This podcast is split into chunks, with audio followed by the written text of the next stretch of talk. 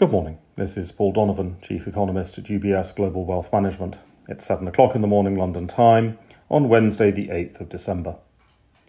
Markets have been back and forth on the Omicron variant. The World Health Organization has announced that vaccines should work to prevent severe cases of COVID arising from the Omicron variant, and that Omicron doesn't make people sicker than the Delta variant, and indeed may make them less sick. So far, most economies have seen no supply side disruption arising from the restrictions that have been imposed on economies. Factories are still operating, and entertainment can continue. Where the constraints are coming in is through regulation on the demand side. People no longer travelling because of the Byzantine complexity of crossing an international border, or limits on who can attend an entertainment or sporting event. This is therefore the reverse of the economic situation at the start of this year, when supply was constrained as demand was being unleashed. UK Prime Minister Johnson has taken time away from what appears to be a busy schedule of not having Christmas parties to suggest Plan B regulations might be imposed on the UK economy. But again, these regulations would not appear to be supply disruptive. There might also be a tendency to disregard UK government regulations if, for instance, one has an urgent eye test at Barnard Castle or a pre-arranged cheese and wine related business meeting. Civil disobedience would lessen the economic impact of regulation anywhere. The United States is offering its job opening and job turnover data today. Normally, this is a number that fades into distant obscurity, overshadowed by the far more trendy, though no more reliable, employment report.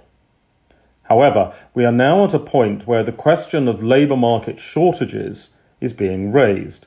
Unfilled openings and increased turnover are important.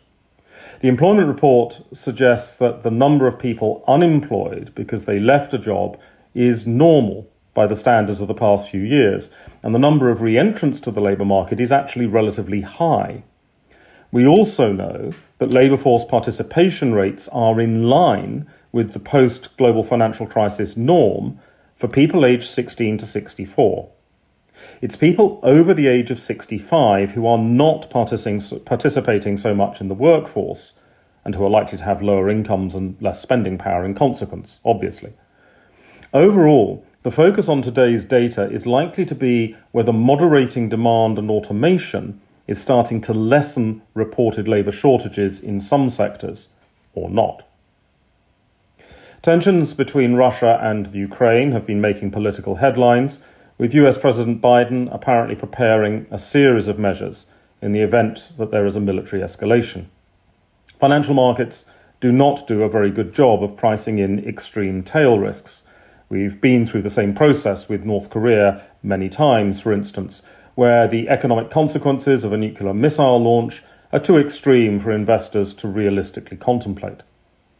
However, with US President Biden itemizing possible consequences, and with those consequences being proportionate, for example, preventing rubles being converted into dollars, it will be easier for markets to ascribe a risk weighting to Russia related to this situation.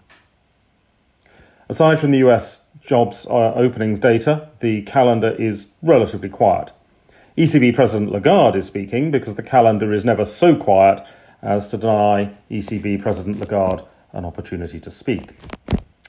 That's all for today. Have a good day.